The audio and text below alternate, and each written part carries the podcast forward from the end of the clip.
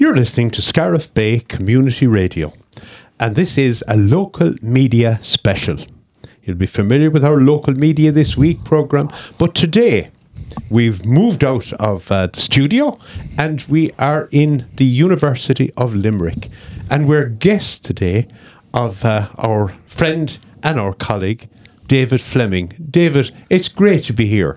Well, you're very welcome, Jim, and it's it's lovely to see the crew here. Um, we're we're just outside the county bounds. We can practically smell County Clare if we if we tried. Uh, the Shannon is very close by, but I'm delighted to welcome Scariff Bay Community Radio to the university, and I've brought together a few colleagues and friends, uh, known and unknown to listeners. Um, So would you like to hear? Yeah, oh yeah, tell us who we have. Yeah, well, my colleague here, Catherine Hayes, Dr. Catherine Hayes, uh, is a lecturer in in, in journalism. Is uh, uh, involved in our print side of journalism, and uh, she's brought along Caleb Brennan, who's a fourth year BA student. Um, they'll all tell you shortly what they're involved in. Um, and here, here to my right is Pádraig McMahon, a journalist uh, for the Clare Echo, and Fiona McGarry, journalist for the Clare Champion. Great. So great to have everybody here, and uh, you're all very welcome. Uh, I suppose, just I suppose to go around the table, Catherine, maybe we'll start with you. Just tell us about yourself, how you have your journey to this point. Absolutely delighted to be here today and um, uh, uh, in such great company. Uh, so I am a journalist. I I worked in industry for about 17 years before I took up my wonderful position here at the University of Limerick. As David mentioned there, I lecture in the journalism department, so we have an undergraduate and a, po- and a master's programme. So I come from a print background. My first job was in the Limerick Leader newspaper, so still um, a newspaper that's very close to my heart. Um, and so delighted to be here today to talk about local media. I, I left the Leader to work for the Evening Echo, which um, you'll all be familiar with, the big Cork um, title. And then I set up a news agency with with a friend and colleague from RTE, um, and we ran a very successful freelance news agency from Limerick for a number of years. And he then uh, moved to France and is living the dream over there, selling wine to the French, which is another story. But uh, um, I uh, stayed on writing mostly for the Irish Times from Limerick. So I suppose I have a background in both local and national media. I saw a lot of changes over that time. And then when I started teaching here, it was a great opportunity, I suppose, to look at journalism through another lens. So today we might get a chance to talk to you a little bit about that research that I've been doing that has been looking at working conditions in journalism and how the industry has changed. And um, you know, we get an opportunity to, as I said, to look at that a lot you know, through our students' eyes as well here in the University of Limerick, which is wonderful. But and we're preparing them from an interest for an industry that has changed a lot. And I do believe that local media, which I'm delighted that we're talking about local media today, is such an important cog in democracy. And I think from a from a young journalist perspective, it is the best learning ground. I mean, you will never work as hard as you do in local media. Um, so I think it's really important that we look at what's happening in local media and that we, we I suppose we protect and preserve local media. So Okay. yeah, Great to have you, Catherine. thank you. And I, I, since you did talk about young people, uh, you have Caleb, Caleb Brennan uh, from the college here. You're a student, Caleb. Uh, tell us what what brought you here. So I'm very interested in local. I think I'm from Limerick City uh, myself, so I think Limerick City is kind of a bit of a its own kind of dominion, its own kind of space for very insular kind of people, and I think I'm very interested in, in like uh, journalism because of the stories that emerge here. So a few years ago, I decided to go back. So at the moment, I'm a final year student, here, one of uh, Catherine's. Uh, uh, Prize know, ilk- students. ilk- and currently, I'm working as podcast editor for LimerickVoice.com. Okay, and maybe we might ask you to talk about limerickvoice.com a little bit later on. Absolutely. Okay. Also here, uh, a guest who has been on this program before from the Clare Champion, Fiona McGarry. Fiona, you're very welcome. Great to see you Thanks here very again. much, and just, I know you've probably done this before, your first time on, on local media this week, but tell us about your journey to here. Uh, uh, similar to, to Catherine, I started out in local media, um, would have worked in, in print, in radio for a very long time. Um, I've worked in Newstalk radio, worked in television for a while in BBC in Northern Ireland. um, but was very involved in a, a web platform called Maximum Media, which has the likes of Joe.ie and Her.ie.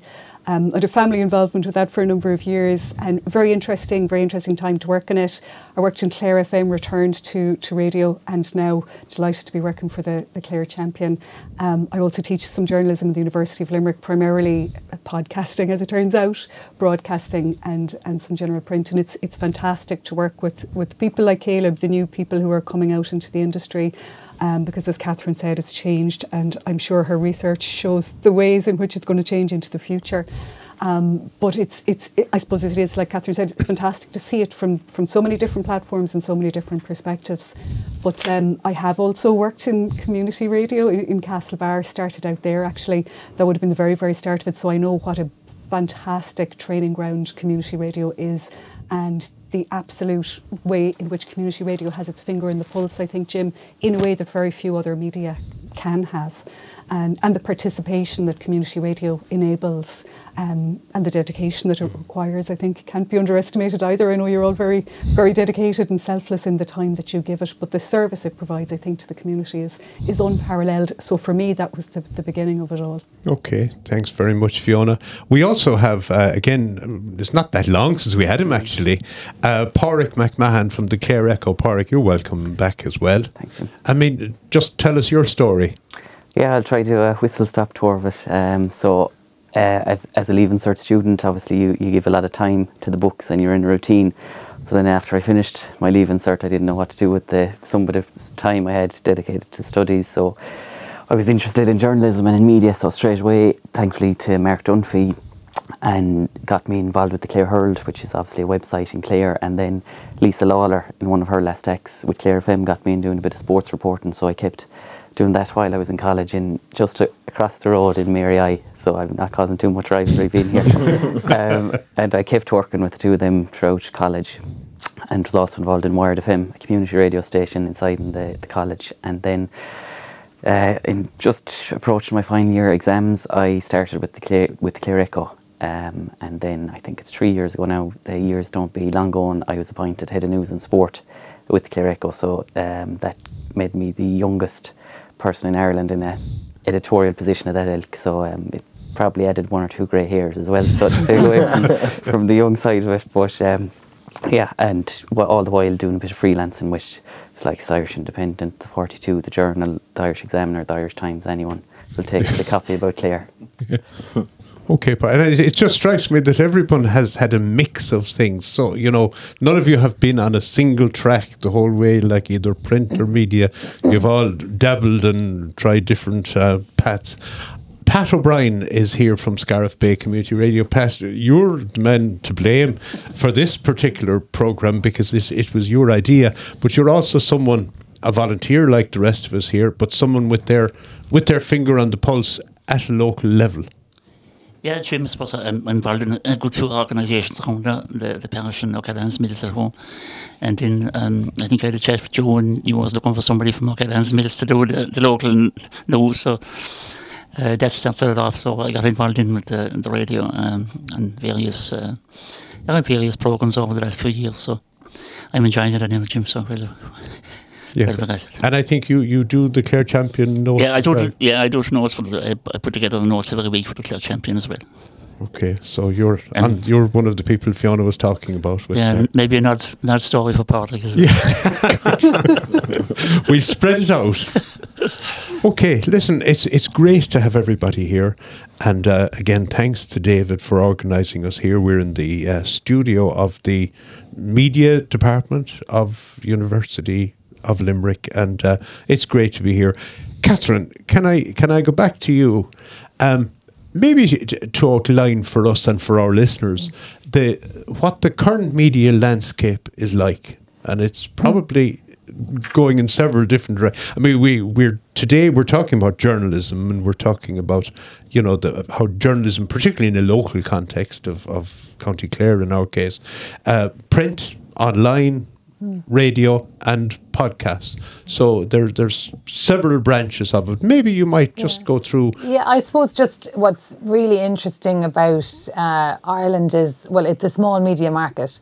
Um, so what's and I know um, we'll probably talk today about the, the future of media report and you know concentration is a big issue in Ireland, but because it is a small media market, if it was once described as being one of the most heavily concentrated of any democracy, so that has implications. But I suppose just to, to think about local media, I mean it there was a couple of stats that were very alarming, I suppose, in, in recent years. It's 17 local newspapers um, have ceased publication since 2008. So that's 17 local communities without a local paper. So that's a very stark figure, again, in a small media market or in a country this size. But equally, when we think about local media, how important it is. So we have. Um, a heavily concentrated media market, but equally, we you know there are, there isn't huge scope for commercially funded media either. So when you do have, and there's one name springing to mind, a media company that comes in and buys a lot of local news titles, which we have at the moment. Um, uh, one media company that owns 22 um, uh, news local news titles, excuse me, and is currently trying to. Uh, increase that figure to 23. Um, on the one hand, you think, great, you know, hopefully there's money behind um, this company, it will secure jobs. But then when you look, and I know the NUJ have expressed concerns around this for local media in particular, um, that uh, if one one company owns this number of titles, it also has an implication for plurality and if they're going to be sharing editorial services, you know. And I, am sure Fiona uh, and Park are nodding there, eh, it, eh, it, you know. So that's what's very interesting about Ireland. But I suppose what's really important for Ireland is, you know, and I often say this to, to students and to open days, like we need local media. We need uh, we, we need local media because people in communities trust local media. I know we're going to talk a lot about trust today, but we, and I mentioned earlier, I started working in local media then in national media, but you can see, you know, we talk about journalism having a watchdog role and, you know, but local media must have that role, but equally there's, and there's a big debate, I suppose, is it the watchdog or is it the friendly neighbour? And maybe that's where community um, media comes in as well, where you can have you can you can be both, I suppose. But like it's really important if we don't have. Um, a strong local media presence. And if we do, sorry, going back to my first point about concentration, so we have a heavily concentrated media landscape here in Ireland. And, you know, so if, so for my research, I was looking at my last study was a case study of what was happening in one a local news outlet, which a legacy title, which has now migrated online, like so many others, and things that were happening there that are being replicated across the group, you would have serious concerns, you know. Um, I think you mentioned it a, few minutes ago. Maybe it was in the chat before we went on air about you know digital analytics and if stories are doing well and types of stories and in this particular case study, the, the, the high performing stories, the top 20 are shared every week across all the titles.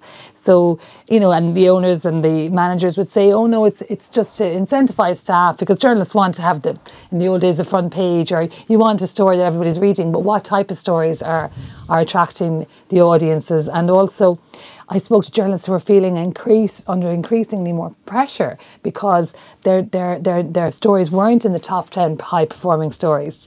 And the, the managers were saying, oh, but we're not sharing the reporters' names, it's just their stories. But if you click on the story, you can see who wrote the story. So, sorry, now, Jim, I'm probably gone off on a tangent, but I'm just, I suppose these are all challenges that local media are facing. And, you know, so the slideshows are doing really well online. So let's have more sli- slideshows. We have journalists that want to be out chasing stories, not putting together slideshows, but then we have to keep the lights on, you know, and I suppose we'll talk a lot about that today as well. How do we, how do we fund it? So, um, uh, yeah, I mean, look, it's a challenging time, undoubtedly. For it's a, I said, it's a small country, a small media market, but we do need to, and I know the National Union of Journalists are very much um, uh, vocal around what's happening in terms of ownership models and lack of diversity, shared editorial. You know, so if you have one media company owning a lot of local titles and sharing um, staff across titles, you know, where is the diversity there in terms of news?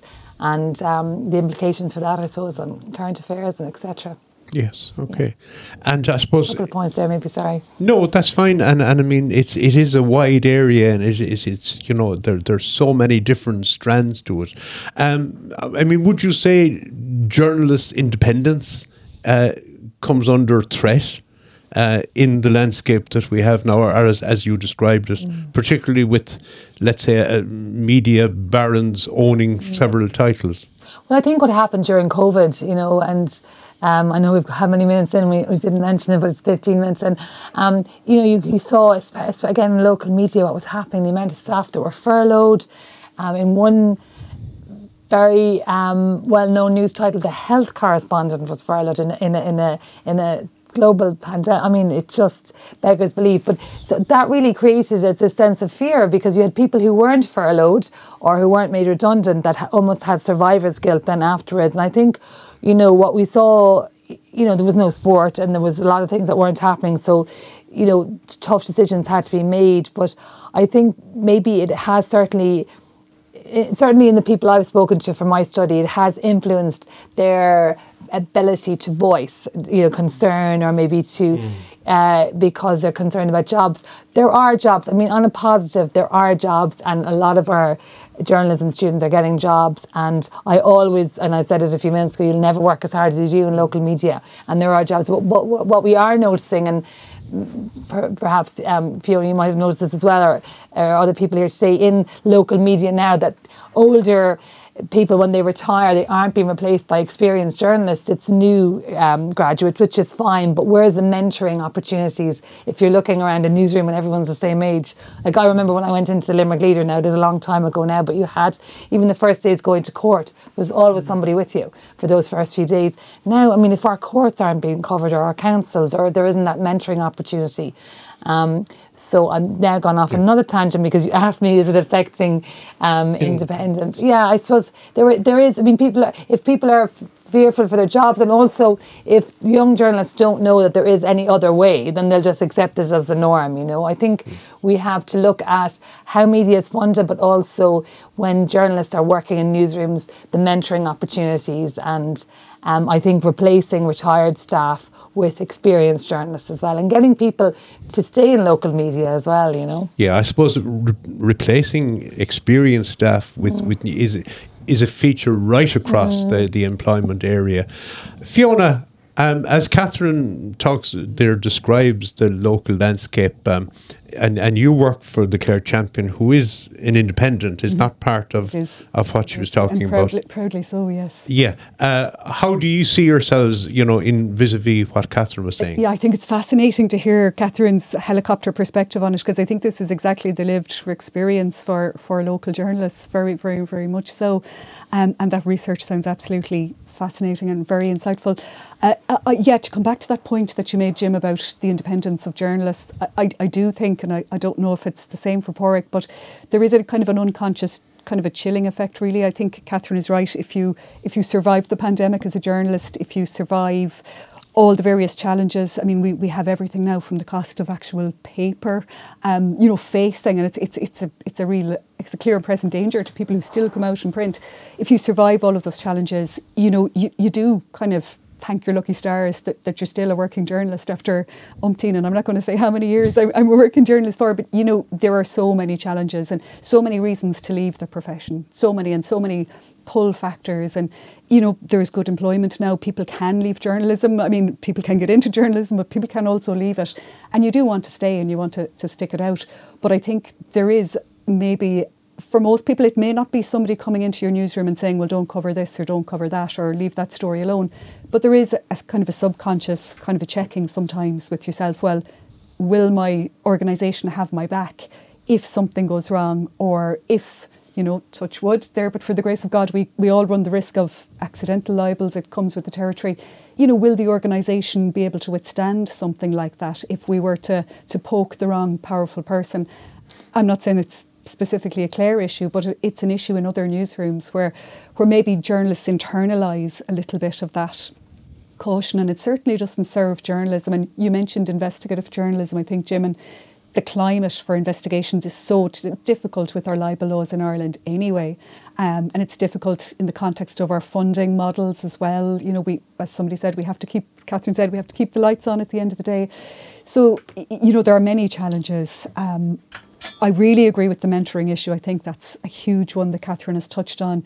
Really experienced journalists, exiting without their knowledge of local places being, being you know, they don't have the time to pass it on. Or sometimes exits, you know, there's rationalisation. Somebody's exit might be hasty. They may not have, you know, the, the notice period for whatever reason. So there's a huge issue there. Mm. And I think there's a bit of a gulf um, between newcomers coming in and, and those who are exiting for various reasons. Yeah. I suppose the big the big question for, for all of the journalists uh, here with us, Jim, is, you know, w- will print media survive? Um, you know, you've you've painted uh, an, uh, it's a terrible picture between well, you. Well, uh, I, I, would say uh, positive, negative. but I'm looking here at um, the Future of Media Commission report, which is just summer 2022, and I'm looking at a graph which shows the decline in advertising revenues for print me- for the press media from 2017 to last year, and it shows 2025, and it's a phenomenal decline from 134 million euro in 2017 down to 73 million uh, in 2021, and in three years' time, it'll be 40 million. Surely newspapers can't survive that.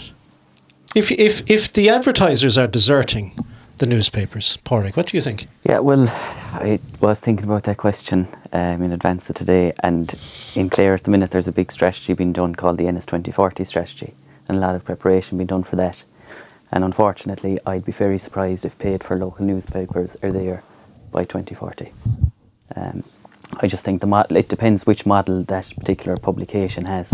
And I'm not saying it because we have it, we're a free newspaper, but we, you have to pay for what we would regard as quality articles online. Yeah. Whereas on the flip side, we have newspapers. The majority of them, we're one of the few local outlets that do that. The majority of local newspapers that are paid for give you go buy your paper for 250 for 290 whatever it is but here all of our good stuff you can read it for free online. I think it's madness. I've said it loads of times and i think unless the actual publications and the management kind of change their procedure and that like why would you why would you advertise but but, you know? but, even for yourselves the clare echo surely that graph there that you can see over my shoulder that should be frightening to any owner or editor. Oh yeah it is but like we in our organization we have two practically separate funding models. We have the paper okay. model, mm. which is totally reliant on advertising. Yeah. Maybe isn't sustainable, I would say, yeah. And then our online is funded by subscribers. So do you see a shift then over to, do, do you see a future for the print side of the paper? I wouldn't be as optimistic, mm. Um, mm. even for print in general, for local news, but even um, national newspapers, yeah. I, I wouldn't be, unfortunately, yeah. for. And I'm not too much older than Caleb, so I'm not being negative towards all young journalists, but it's I wouldn't be too optimistic. Yeah.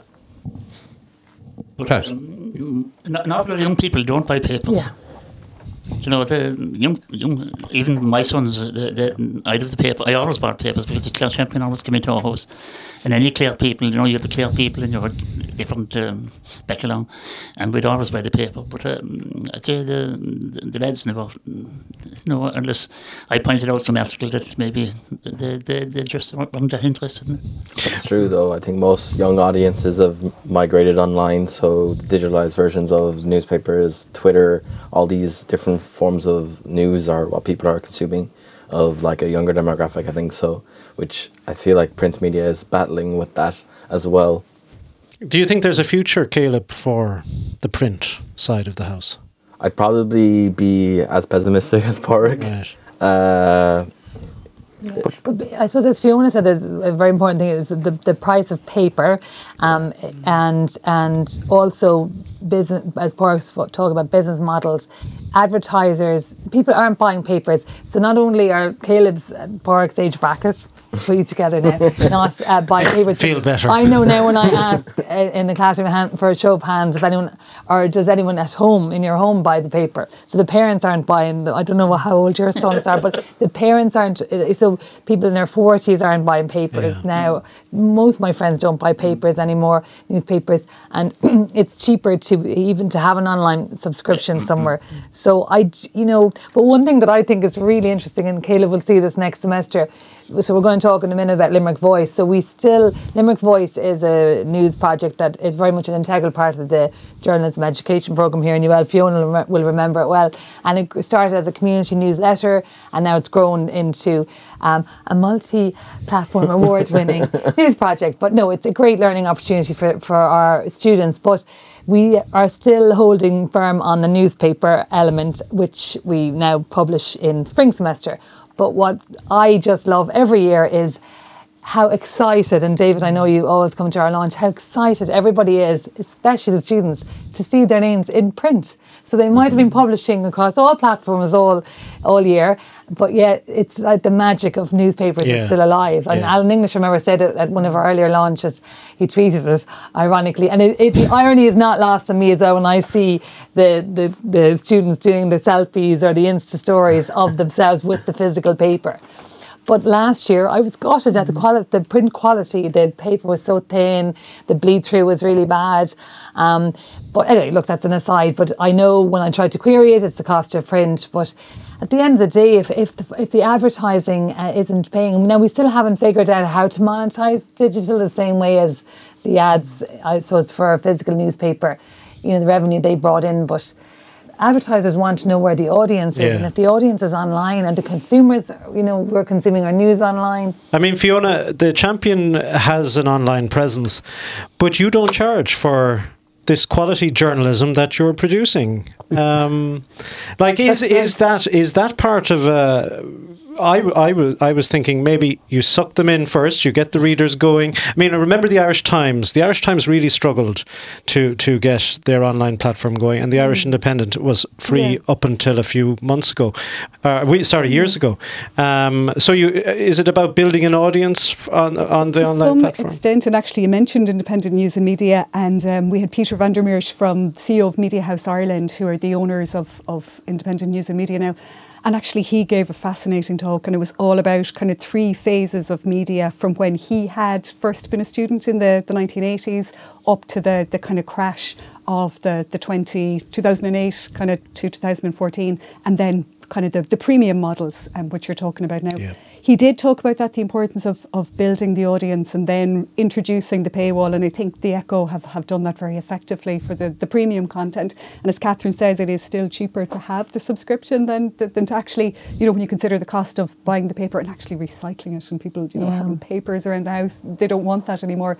Um, but Peter Vandermeersch was incredibly positive about, but I think the time is right now for that paywall in a way that it may not have been Yeah. maybe kind of five, uh, certainly Yeah. not 10 years ago when people had that aversion to, to paying for content. And I think it is a generational thing as well. And I'd love to know how Caleb feels because, you know, a lot of people of that generation, it's just the concept of paying for something that you can get online, it, it's just anathema. But I do think that's changed and that's in the interests of, of journalism. But certainly Independent News and Media, Mediahuis, but they're offering, I mean, all of that cross platform content now, including podcasting, videocasts, um, breaking news, kind of almost replicating what local radio or national radio would have done. Um, but I do think, yeah, the audience has to be has to be built first. But you do have to be very, very careful about how you introduce it then, because people might have already migrated in different directions. There was, sorry, very quickly, there was a very good point made at the Joint Oireachtas Committee meeting a few weeks ago. Um, they were discussing the future of media and uh, Dawn Wheatley from DCU, but she was talking about paywalls and the danger in having like a two-tier landscape where, you know, I'll get a certain quality of news because I'm paying and Johnny beside me isn't. So, you know, that we need to be very careful. Um, Yeah, but isn't that what the, the, the future of the Media Commission uh, uh, uh, have tried to get at as well with this public service element to everything? What- No matter what plat- platform we're using, um, whether it's the community radio, whether it's the press media, whether it's podcasts, that uh, in covering certain types of news will be of benefit to our to our communities, to our society, to democracy, which you left, started with, Catherine, and therefore shouldn't we shouldn't the gov- shouldn't the state be contributing to your newspapers and to podcasts and to the community radio stations? What, what's your, what would be your I- views on that? I, I think so, and I know um, Mayo and Martin they rejected the license fee. It was I think it was the only one of the fifty recommendations, wasn't it, that was rejected because you know fears for democracy and government intervention. But I do absolutely think that ra- local radio stations, community radio stations, local newspapers need government uh, funding. But equally, as and again, it was said at the Joint Oireachtas Committee meeting, if we are going to position journalism as this give this public duty title, then it needs to be transparent. So media outlets rather need to say who who they are owned by, you know what they are, what type of like what, what coverage they are, what type of coverage they're giving, um, who they're employing. Um, across how many titles, so there it needs to be transparent as well. But I do think we need we need government funding. I suppose that brings us maybe to another area of you know our our trust in the in the journalists and in the local media. Um, I mean, just Pádraig, you know, maybe to address that, how how would you or how would your paper, for example, um, ensure that we the readers believe you? Um, yeah, that's a wide ranging one. Um, I, I think a lot of it comes down to um, track record, and I'm just kind of dodging over and back and jumping. But we just spoke about the modelling and stuff, and like Fiona has done fantastic work covering the pyrite. Uh, but Dan Danaher in the last two weeks did probably the best investigative journalism that's been done in Clare for three or four years on the Doolin Coast Guard. And I, I was telling everyone, you need to buy the Clare Champion, and then, oh, actually don't, it's for free online. But um, that's, you know, comes back to the modelling side of it. But on the funding as well that we were just touching on, I thought the government during COVID, they funded local radio stations, but I sure know my, don't mind the papers. I don't know what that was about. And then you listen to local media or local radio stations, and there was kind of HSE ads in the middle of the news bulletins. Um, you know, so I, I thought that was uh, glaringly obvious disparity from the government's perspective on it. But just on trust, I think there's an onus on, and I know it's just from working closely with Fiona, working closely with Dan, Owen, and Jessica and the champion, that they are committed to their job. Um, so I know them, so I buy the Clare Champion every week, and I have for years, and will continue to do so. Um, and I know they hold people to account because I've gone to press conferences with them and they ask tough questions. Whereas there's other people in the Clare media who I would describe as I wouldn't call them journalists because that's an insult to journalists to call them that, but they'd be fangirls or fanboys with a microphone or a typewriter, and they those people are very damaging to the trust of journalism when you know they nearly ask their questions on Twitter, whereas we're in a privileged position. Like last week, for argument's sake, uh, just to give one example, um, Carl Crowe and Timmy Dooley were involved in a bit of a tete-a-tete. Um, Timmy put up a critical tweet which was aimed at Carl and you know, for me as a local journalist, I could pick up the phone and actually ask Ca- Timmy about it. Now he didn't answer me Friday or Saturday, but just the beauty of local media. I was walking around Ennis and I said, "There's Timmy Dooley." So I went over and had, and I got to ask him the question. So it's a privileged position. And there was a lot of people walking past wondering it, and they might they might say, "Who's Timmy? Who's your man?" or whatever. But it's how you build that trust, and it's that track record of actually asking and holding the people in power to account. Because Catherine has mentioned, she's mentioned the courts and the council. Mm. Like we won't miss a council meeting because something will get shoved in without the media being there to hold them account. They're one of the biggest employers, let alone of providing the biggest services in Clare. So Clare County Council, we particularly go big on no agenda against any of them, but it's just they need to be kept to account. Um, and it's just by having that mindset, and um, I know I go probably speaking for Clare Champion as well, but I just know those journalists have that mindset as well.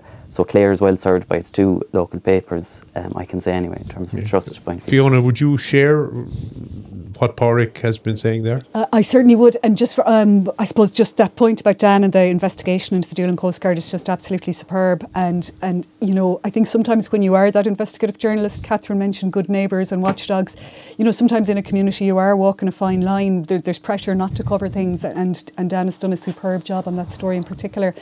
I think this issue of, of trust, um, I think it's very relevant to Caleb's generation. And, and I know from speaking to my younger nephews, the stuff that people see and are exposed to online and, and believe in, and we saw it during the pandemic, the infodemic, the, the misinformation, the disinformation. It's, it's, it's an enormous problem online. I do think um, the local media and the national kind of quality um, titles are a counterbalance to that. And one of the things my students, I'm sure Catherine finds this, they find particularly interesting is verification. Um, and, and they really, really get into it because they themselves are, are wading through a barrage of fake news and misinformation and disinformation.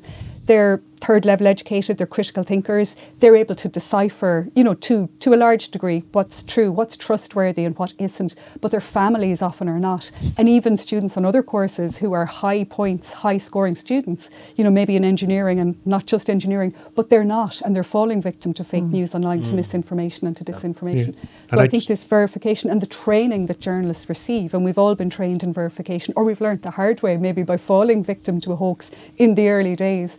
Um, so I think that's where the, the trust issue is so, so important. Okay, I just think maybe Caleb is more exposed to all this fake stuff than the rest of us because you you know as, Yeah. as a younger person you probably statistically anyway you're more online than maybe the rest of us. Yeah, I feel like we're more online, but I also feel like young people generally have this kind of uh, this media literacy that's so kind of critical. I feel like journalism, especially young journalism students, kind of often play the role of like within family group chats, for instance, for dispelling, and I think I that's that's great. And I think it should be done. I think it's so important that within your family group chat, you take that difficult decision because sometimes, we, as we know, people don't want to hear it, but it's, it's great to hear that you. That's a, that's almost an element as well of like going forward as well for like local journalists to be so cognizant of that the world is more and more digital and will continue to become more. So not everyone will be as comfortable navigating that landscape. So there'll be new challenges posed by this digital networks such as fake news. I know, for instance, my own my nan loves the community radio. My nan loves the radio. Always has it. Needs voices in her house, but she's very susceptible. She'll be telling me stuff where I, I don't even know what she's saying it from, but you just know it's probably hogwash you saw on like Facebook or anything like these. So you know, I feel that that's an element as well coming into local journalism. But Caleb, um, you, you you have the benefit of being a student of this. Um, Most most people um, of all ages aren't probably uh, as critical, perhaps. I mean, uh, the report here says that 70% of Irish people ha- trust our print and radio media. So that's a very high percentage, Catherine, isn't it? 70%. Um, and we're probably, we're less trusting of, of, of, of social media and, and other things, Yeah. but the percentages are still rather high. H- how can, how can how do people navigate? Like, how, what would you say? Now, you're you're you're literate, shall we use that term? Um, but but the ordinary eighteen-year-old, twenty-one-year-old, how do they? How do they decide what's real and what's not, or are they just I suppose- accepting? I suppose that's that's a good question. I I wouldn't really be too certain on it, but I suppose I suppose everyone nowadays tries to consume lots of different media. So I think people are bombarded with media actually, and at times that can be quite uh, disparaging, and people don't know perhaps what to trust because there's too much information at times. Do you think there is a future um, for for the like? Would young people go to a, a, a, a well-established paper like the Clare Echo and and the Champion, or the Limerick Leader in, in the case of Limerick? Like, would they go to those if they're to their online platforms? Now I'm talking about. Yeah. Um, or are they more likely to get their news from a social media, from their from their social media and the feeds that are coming into that? Or you know, where do you think people of your particular generation, since you're the generation Yeah. that are getting more of this from uh, from online than than Pat's generation? I'm going to put myself in between.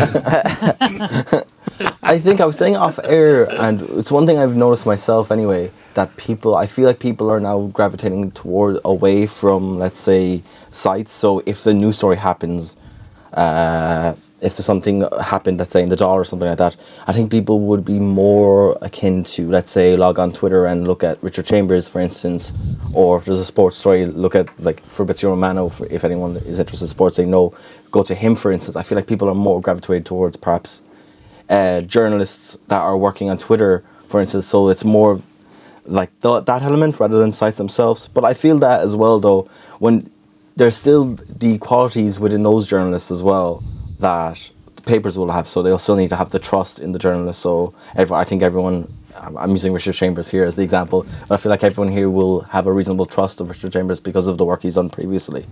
But does pose perhaps a problem in the future because you don't always know who exactly. But do you think are. do you think a young person would actually make that effort to get their news? Yeah, I do They think would. so. I do that's, think so. That's yeah. positive. But it's probably, I suppose that's really interesting, the 70% trust. is probably one of the many paradoxes. So people trust uh, certain outlets. So um, do we trust Richard Chambers because he's a good journalist, but because of the organisation, he because he's Yes. w- with an organisation. But where we are seeing his news is on Twitter. Yes. These are the platforms. So we are trusting of media, but we're not going to pay for it.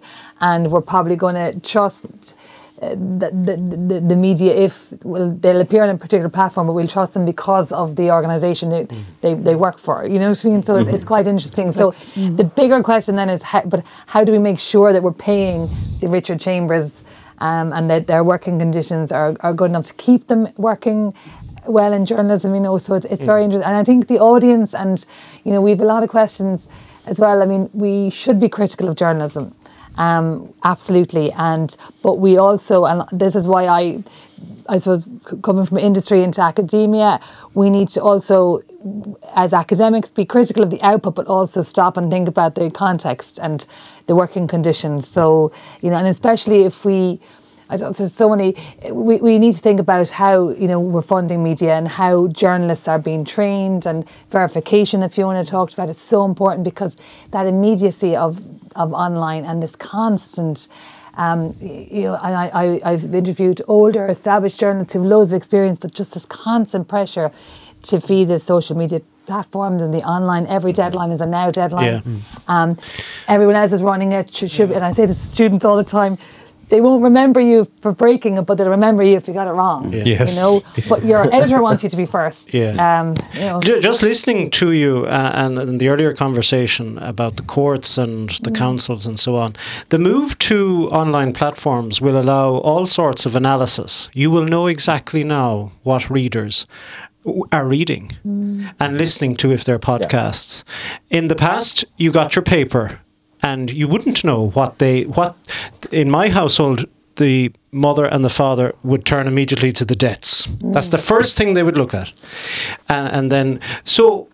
uh, Where do I mean? Will papers become, or will media outlets, whatever platforms they're using, will they become very conscious of of particular themes? You know, the fact maybe that uh, fifty percent of time people will go to sport, um, but that they'll only five percent of the readers are interested in in council news. Will will that affect the future of coverage, Pádraig? Do you think? Well, just a bit of insight we have on that, um, and it, like just to go back to one previous point, I think Caleb, I identified it fairly clearly. I think the younger people are probably the most media literate in terms of competency. They can snuff it out because they've grown up with the social media and they know this is right. reliable, this isn't. But Yeah, okay. um, just on that, and again, it's tying into the same thing on what insights and what's working with, with our subscription model.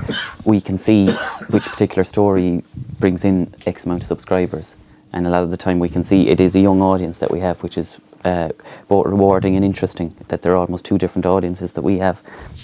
But um, I, I, yeah, I, will, will that drive will that drive future coverage? well, it does. It's it's just very interesting analysis that you get an instant reaction. If I do a story that that's brought in seven subscribers, whereas I could have put two weeks work into another thing and it gets one or none.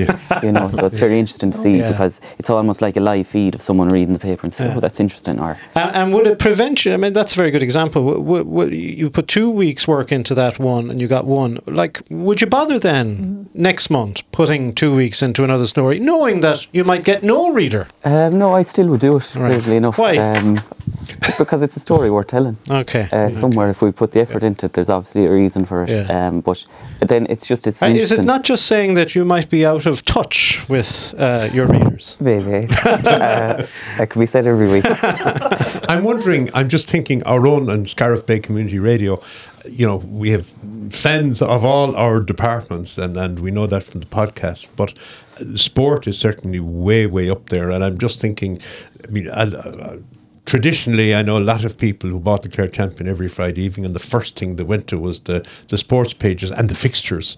Um, so sport is a huge seller. Fiona. Would you um, Oh, go along with that. Oh, it is, and, and, and that's why we see the plethora of, of you know sports websites and sports accounts and social media who do enormous traffic.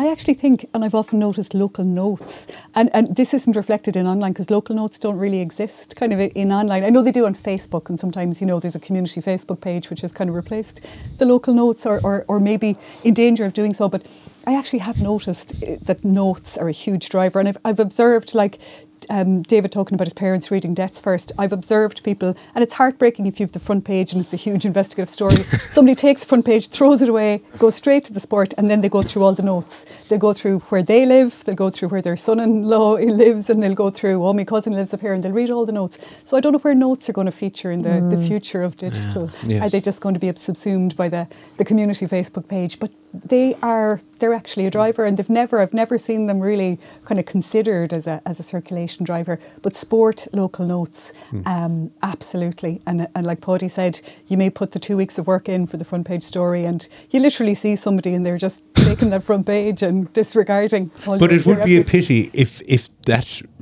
type of two week job investigative Oh, journalism disappeared because it, they didn't have the I think there's a huge challenge in investigative journalism. It's the news that people need to know, but they may not kn- know that they need to know it. So it's hmm. it's all about how you present it, and that's where the multimedia platforms can be so powerful. And podcasting, you know, is a great way of of you hear the voice of somebody involved, the human side of an investigation. I think there is a challenge, you know, an investigation. They're so important, but I think how you present them. to Yeah, the audience I'm just wondering, uh, you know, looking to the future then, um, where you have, at the moment, you have print newspapers, you have uh, an online, sometimes behind a paywall or partially behind a paywall.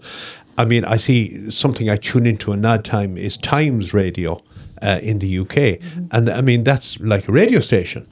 Um, are you going to see media outlets go right across the board with, with newspaper at the moment, with, with online content, with a, possibly a radio station, with podcasts, video podcasts, which which you have done as well, Pádraig? Is that is that where we're going? I wonder. Maybe Catherine might. I, I, I think so, definitely. And you see the Irish Times podcast and just something that, as well that your listeners might be interested in. But we had Malachy Brown here a few weeks ago, um, uh, Pulitzer Prize winning.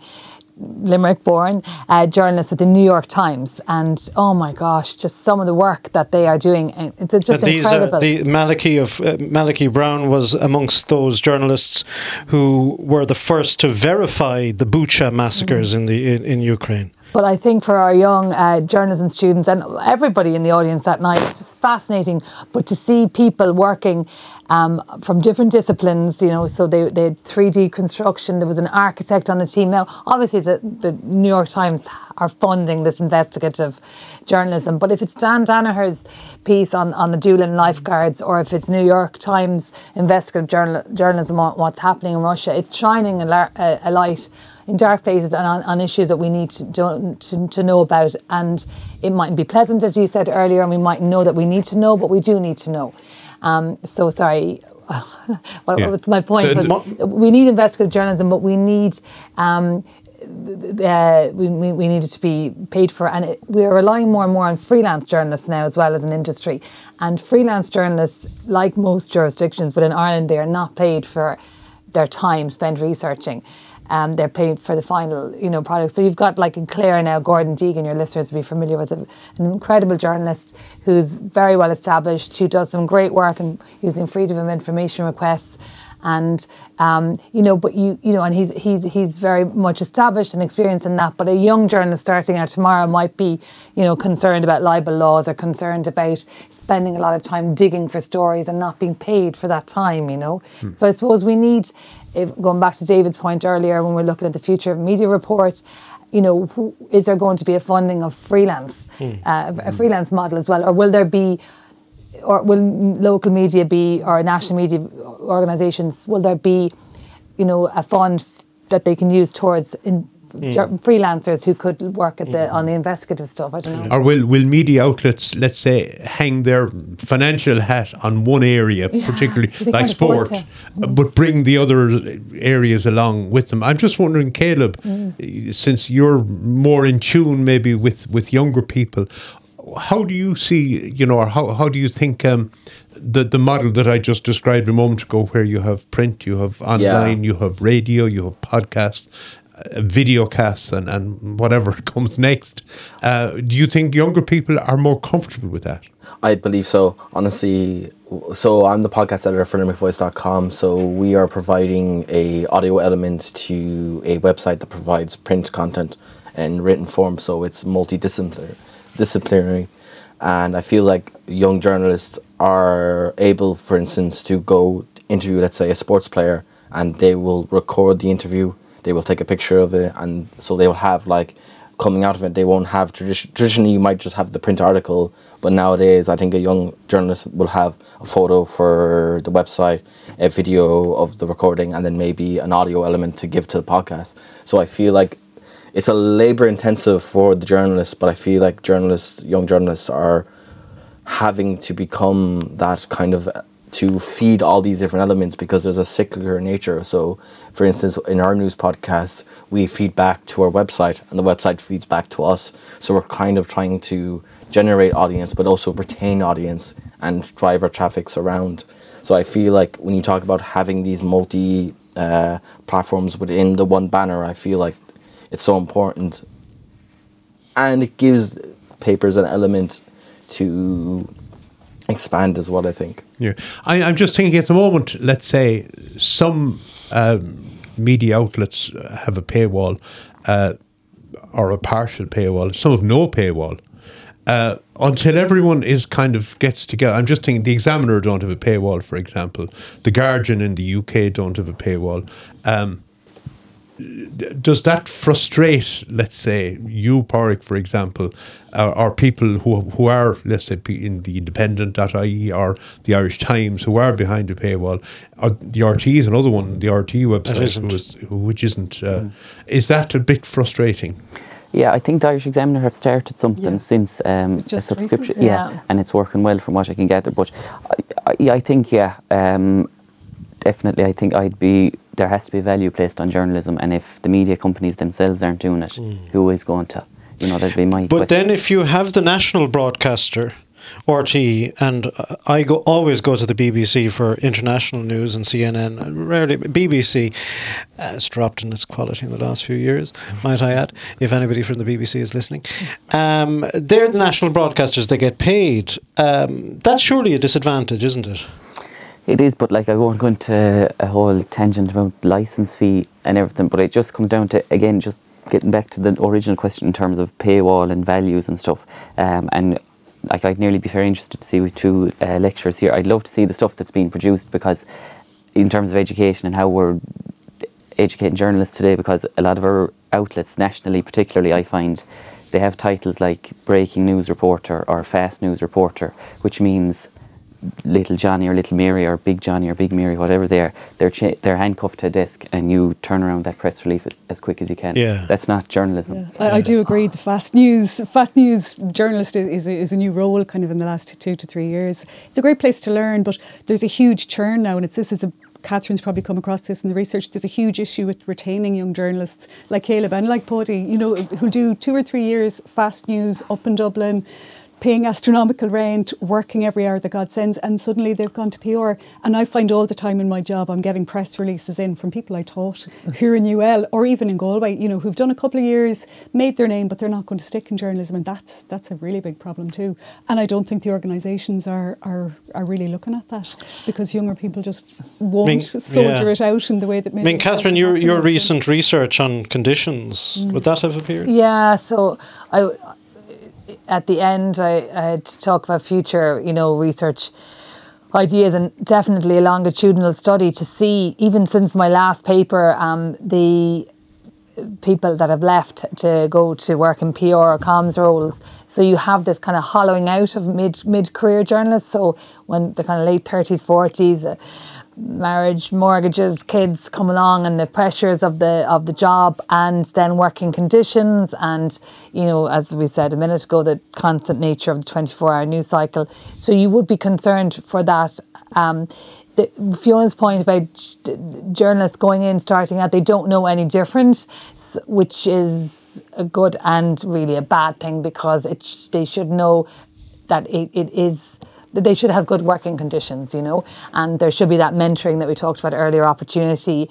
Um, but uh, will they stay? You know, so they'll do two years or three years. But that fast news reporter role, there's certainly, as Park said, there. I mean, there are people.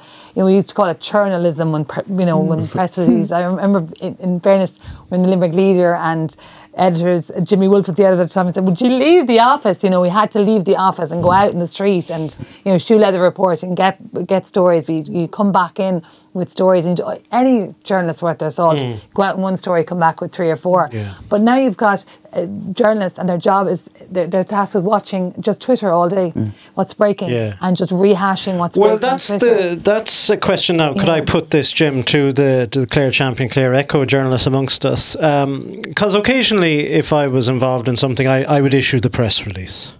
And I'd send Pádraig the press release, and I'd send Fiona the press release. Uh, Like a lot of local journalism is around is not a lot. I don't know. I'm, I'm asking you, what percentage would it be? Um, you're asked. You're being asked by somebody else, not your editor, to cover the, cover a story.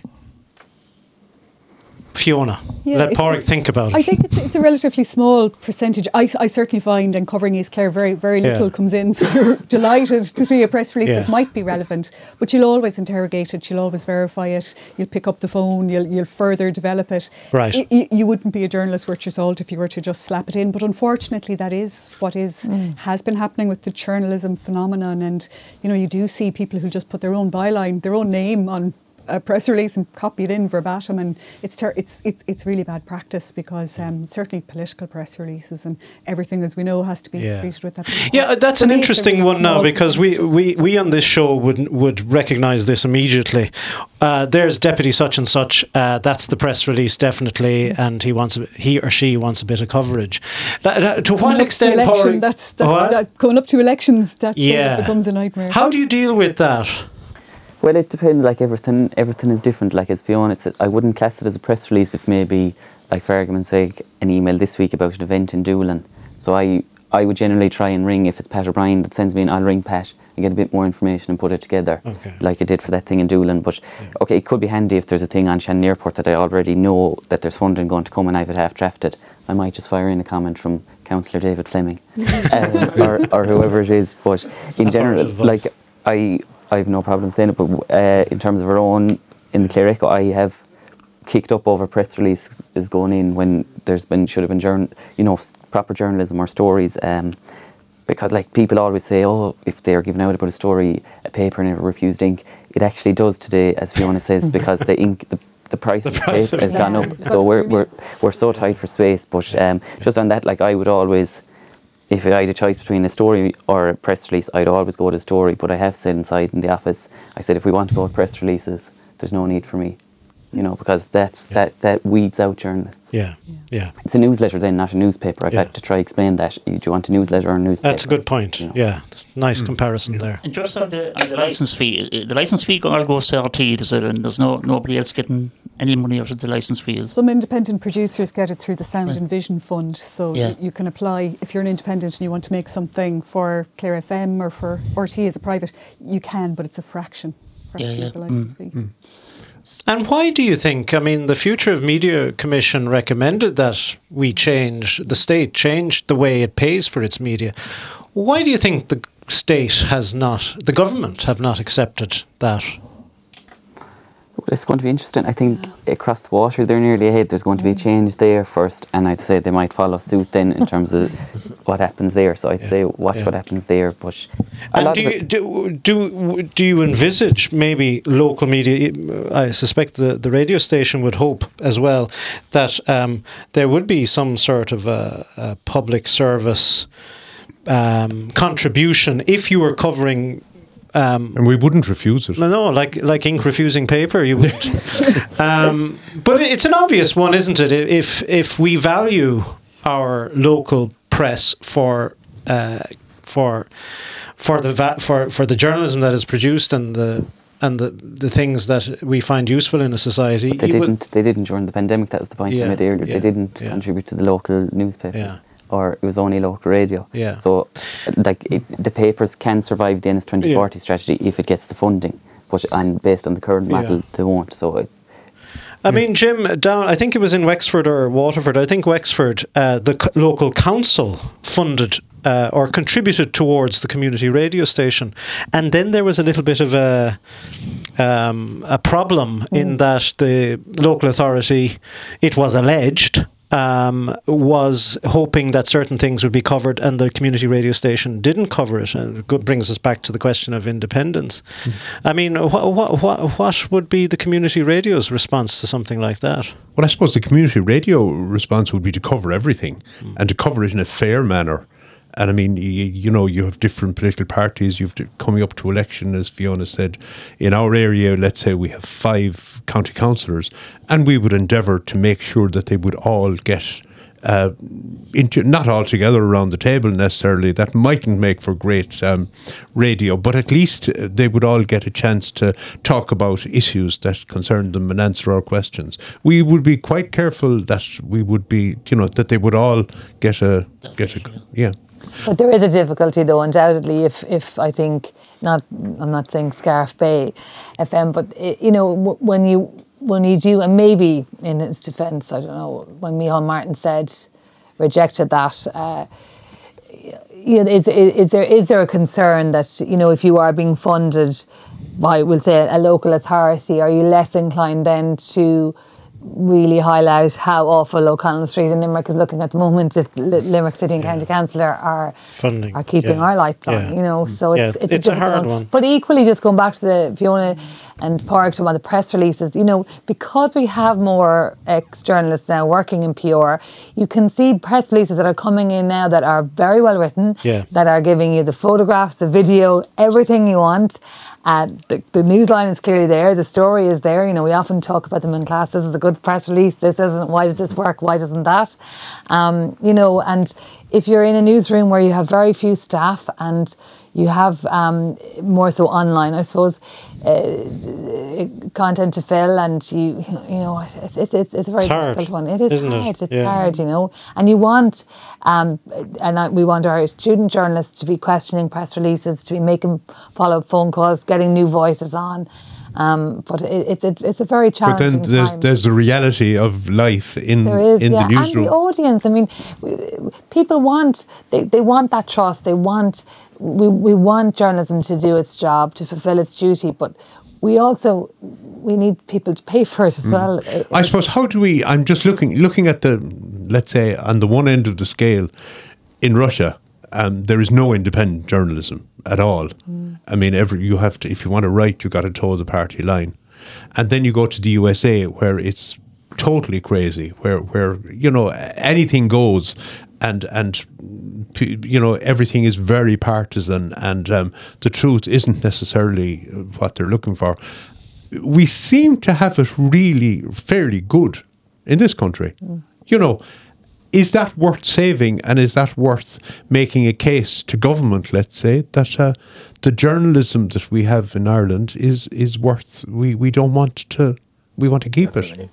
I uh, I spent six months there on my Erasmus in Hungary during uh, the election. So Orban, uh, Viktor Orban, was elected after 16 years to another term, and people presume it's going to be another 16 years. And I remember looking at the media landscape and meeting uh, from the diaspora, like eternal, like international coverage of it, and a lot. This kind of ties into when we talk about the press releases. A lot of the coverage over there. So Telex, M2, these will be kind of the uh, Budapest anyway, where I was based. Those will be the coverage for that, and a lot of them are very are semi-state funded and kind of corporate led. So there'd be lots of press release kind of places. You wouldn't get any independent journalists. So I think when we look, when you make a point like we should obviously fund it here because it could be much worse. You give the example of Russia, and I just spent some time in Hungary, and I was like, That's I, I, def- I definitely appreciated when I came back, being like, mm. it's a much more. There's problems here, but it is a much more uh, healthier landscape, you know, Yeah. in a comparative sense. Yeah. I'd, I'd hate to come across as being uh, overly pessimistic or negative, but as I said on the show before, that the biggest critic of the Clare Echo would be myself. so, likewise, in terms of journalism, I'd be critical. But I think, in general, Irish media had a golden opportunity during and it was 15 minutes in when Catherine mentioned it, so we're nearly an hour on. I can mention it again about COVID 19 and, and the pandemic, but um, record numbers were tuning into those press conferences every night. Yes. And I felt I was disappointed uh, generally with our journalists. I thought Paul Cullen, health editor with the Irish Times, was excellent, but I thought we did not hold Tony Holohan to account a lot of the time. Um, I remember Lindsay Bennett being on the Late Late Show. Um, she had said the word. She obviously didn't get an apology, but she said the word I, when I was growing up, was sorry. None of the journalists there pushed for Tony Holohan to say sorry to any of those women, but we put him on a pedestal and we actually put him on a mural. And I thought, I thought the people of Ireland would have really respected journalism if we held these people to serious to account. Instead, we asked them, "Oh, when will the hairdressers reopen?" Rather than like we're looking at the effects of COVID nineteen. We're seeing these lockdowns. We're still seeing the effects, but I just was disappointed. Well, is it is it because um, Tony Holohan, the chief medical officer, and his his colleagues had more trust in terms of percentage than anybody else in the country? So for a journalist to actually be critical, it might have done journalism no no. Uh, I don't think so because I Yeah. remember, um, and I'm, I won't get her surname right, but Gabija with the Irish Independent came in and she asked questions that needed to be answered, and there was a hostile reception to Gabija from the top table. And I'd say a word was added to her that then a subsequent, I think, came out that your questions have to relate to COVID 19 and the pandemic. And she did an excellent job that day. And I remember saying she went up massively in my estimations after that particular, because I was tuned into them every single night to get the Clare cases. Um, it was nearly, my ritual was six o'clock, Yeah. COVID pandemic press conference. But because I was probably tuned in more than most, so I felt there was an opportunity there. And we mentioned Richard Chambers obviously has Hinch connections and did very well in terms of breaking it down. But just some of his colleagues, particularly in Virgin Media and then some other papers, like ask the hard questions. That's what we're there for. We're in, as I said, a privileged position. Ask the hard questions. I'm not there to be friends with Tony Holohan. I'm there to do a job. And yeah. Yeah. Yeah, but I think that's the hard questions. You know, the I think David, there's there's some there's some merit in that that, that the trust and, and maybe that atmosphere, that very unusual atmosphere. There was another young reporter, and I don't want to, to don't go into her name, but who was ejected from from one of those press conferences. Um, and, and Because she was asking tough questions. well, it, I, quite, I think it was more the manner in which she was asking the questions, and she was relating it to a specific case in County Mayo, which is where I'm from, and I'm, I'm, I was kind of aware of it at the time. But she was actually kind of physically, I think, um, manhandled out. Yeah. I, I, think at, at one point from those. From I those mean, there is a style, isn't there? Every journalist has their style, and I, I still remember Vincent Browne um, and his particular style of journalism, and him attending particular press conferences and really sticking it to them. the stinging fly. Yeah, like what? How, how would you like if you're advising? I mean, I don't know. Do we teach this in the mm. university, or is this acquired? Or, you know, it's it's it's the atmosphere of journalism. It's the approach. It's the Yeah, no, I mean, I suppose going back to what we're talking about a lot today was, you know, should journalism be funded? Should it be, you know, helped? You know, but but equally, yes, it should. But equally, journalism then should fulfil its its part of its end of the of the deal. And journalism, as Pádraig said, you know, it's uh, uh, journalists have a very privileged position, but it's one that comes with huge responsibility, and it, you know, to hold those power to account, you know, and um, I think to ask the, the tough questions, and I suppose going back to what I said at the very beginning, concentrating maybe a lot on Ireland being a small media market and heavily concentrated, but also within that, and I remember from my days in journalism full time, you know, you're out in a pack, and Limerick was a was such and still is, but my gosh, I worked in Limerick at the height of the gangland problems, um, so it was such a busy, busy news spot, nationally, internationally at times. Um, you know, and you were you were out at, at con- press conferences at murder scenes, and you know you were asking questions, but there, there was a sense that everybody was asking the same questions, and there was always one or two journalists. Maybe going back to what you said there, David. I remember I remember when Regeneration was um, launched here in Limerick with much fanfare. Literally, there was a marching band, and um, the president was here, and this was going to say, but like it took the petrol bombing of two small children in in Moyross in a car to eventually turn the heads of government, you know, for for regeneration to start. And it was launched with much fanfare, but you know, we need to keep going back to regeneration in local and national media. What has happened since then? To ask the tough questions, you know, and this is great, it's happening, and you know, the launch was in Moyross, and isn't this all great? We're all here now. Some people who had never been in Moyross prior to that, but as journalists, as Pádraig said, we're there to say, yeah, but how is this really going to work? And um, you're talking a lot about, um, you know, building new houses, but what about the problems that will still exist? Just in nicer walls, you know, and I suppose we do we need to. And your example at the of the COVID um, press conferences is really a really good one. Yeah, when you look at our health service, yeah. Pat, Sorry. do- But I suppose, um, I suppose if everybody's look, looking at um, the RT, um, the Late Late Show on Saturday night. Ryan Tubridy, um, well, I, I, I, I felt anyway, I was waiting for a tough question. It was like a political um, broadcast for Mary Lou McDonald on Saturday night. He didn't ask any tough questions.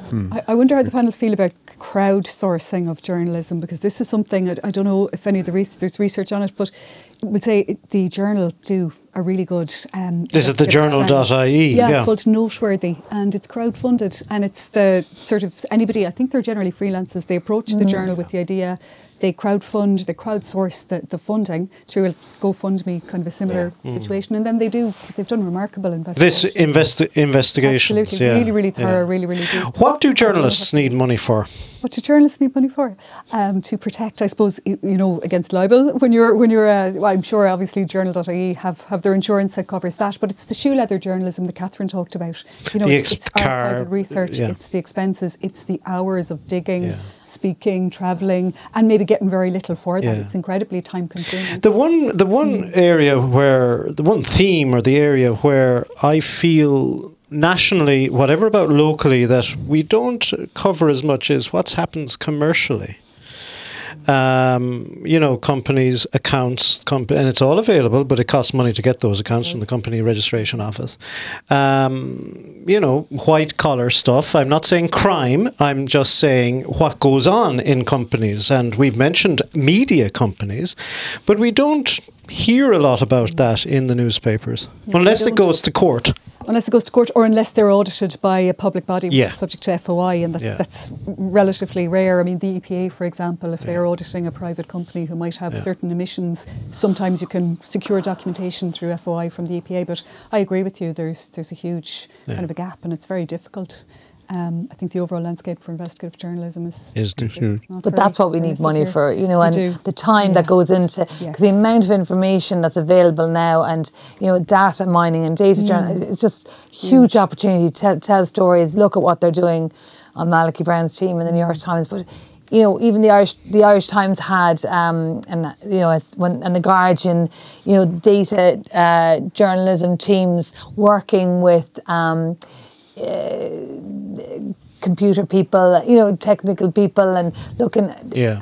And, it just takes time, but it's Yeah. worth the search. You know? Where, wh- would would the where where would Pádraig and Fiona see that type of data and analytic type journalism at a local level? What sort of areas would you be if you had all the resources in the world?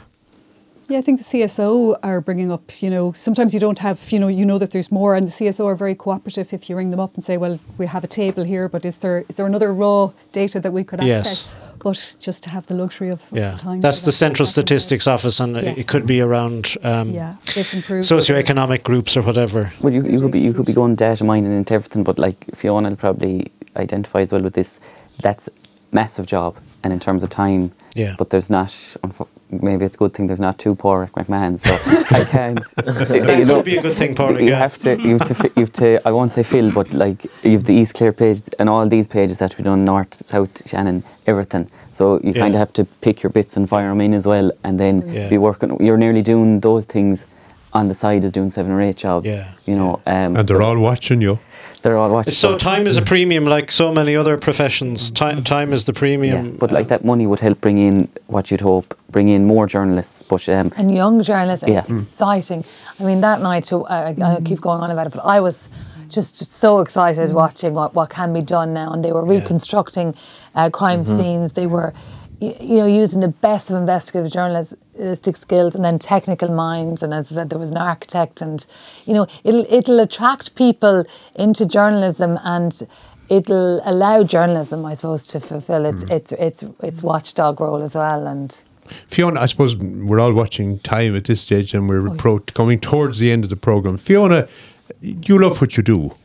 I do, Jim, and it's a privilege, as Paddy said. Mm. I, I absolutely, I, I do love it. I wouldn't be in it if I, if I. So, what advice would you have for, for Caleb? Um, I, I think Caleb is coming into journalism at a really good time. To, to be fair, as Catherine said, I think there are new ways of doing journalism and they are coming to the fore. Um, it's brilliant to hear your experience in Hungary. I think that's, you know, the more experience you get as an individual in the world, the more experience of the world, the, the greater your curiosity is going to be. So I suppose be curious, be persistent, and uh, take the advice of, of great journalists and lecturers like like Catherine. That would be my advice. But you know, I can I can tell by the way that you've spoken today that you're passionate about it, and it's it's to keep the passion going and to have the working conditions. Don't put up with poor working conditions. I think Catherine's research kind of attests to that. And that's another good thing, I think, that young mm. people, we see it in, in, in all professions, as sadly, many of which are leaving. Our teachers are leaving, our doctors are leaving, hopefully our journalists won't start leaving. But young people are saying, you know, I hate this word, what is it, quiet quitting. Mm-hmm. You know, people are mm-hmm. just saying, no, no, I don't want to work in bad conditions. And we need to, in all professions, and it's not just in journalism, people have you know, lots of important jobs. But uh, no, it is. I mean, and I often do say, even though I'm very aware my research is very negative, but I hope it might inform change or help inform change. But would I do it all again in the morning? Absolutely. Um, in terms of being uh, if working in, in journalism full time, it's privileged, uh, exciting. It's There's a buzz. I get a bu- I get a real buzz from and all asking four of you. and asking questions and Yeah.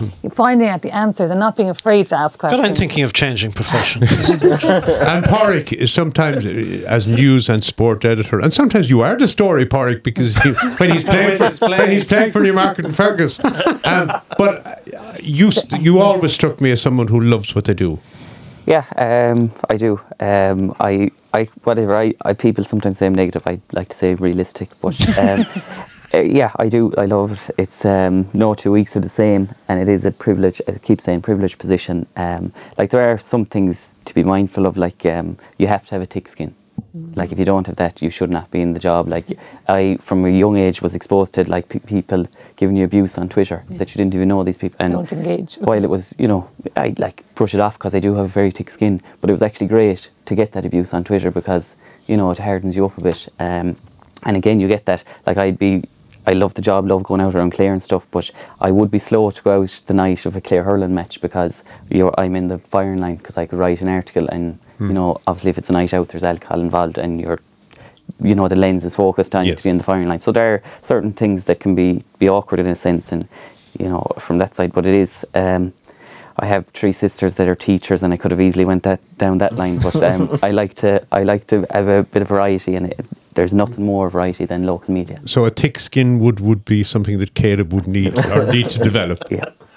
Yeah. And Caleb, what about yourself? Now you've you've heard as well as contributing today, you have listened to different things. You've listened to the experiences, particularly of of Catherine and Fiona and Pádraig. Uh, what do you um, what do you think looking back on the show? Uh, it's a it's a it's a problematic market. Like I don't think any any journalism student even in first year would like dismiss it. That like it's there's there's definitely issues, and going forward there there's more issues to come, and perhaps not many solutions. I am like I said, I'm kind of pessimistic too, but I am also ambitious. Like I do think like there's always a place for journalism. I always feel like it's so important. Like you were talking about court reporting there, and I remember uh, a few years ago, one of the writers for The Wire was in a U.S. Congress, and he said, if there was no journalism, who would be at the courts? Who would be at these like local council meetings? And no, it's so important to have these checks and balances. And I feel like if they weren't, like we m- perhaps don't always see them, but if they weren't there, we probably we'd never We'd see miss them. Yeah. Mm-hmm. Mm-hmm. completely miss them. So I do think there's absolutely important role. So hopefully, people who might listen to, to this broadcast or listen to the podcast afterwards would realise maybe what we have in mm-hmm. this country and maybe say this is worth saving. Yeah, support local. Like if you if you read a local paper and there's a way to contribute, contribute. Yeah. Like view the online, the ads, contribute to the investigations from Noteworthy and stuff like that. Like do chip in if you were in a financial place to do so. Okay, so we'll leave it at that today. David, I'll let you mm, thank our guests. Well, for well, uh, I, I, you. we couldn't have chosen better guests. Actually, it would be my view. It was really I, I learned a lot uh, from listening. I hope the listeners learned a lot. Uh, thank you very much, Pádraig, Caleb, Fiona, and Catherine. Um, we might have them back uh, in a couple of years to see if their prophecies have come through. But uh, I And very and much we'll enjoyed play, it. we'll play the tape. We'll play the tape. we will. We'll keep them to account. okay. Well, thank you, David, as well, and uh, thank Pat for for coming in, and we'll we will leave it at that. Um, many thanks to everybody for joining us on our local media special, and we look forward next week to getting back to the normal local media, where we'll look at Fiona's and Pádraig's articles, and we'll give our own take on them. Uh, thank you all very much. Thank you. Thanks, lads.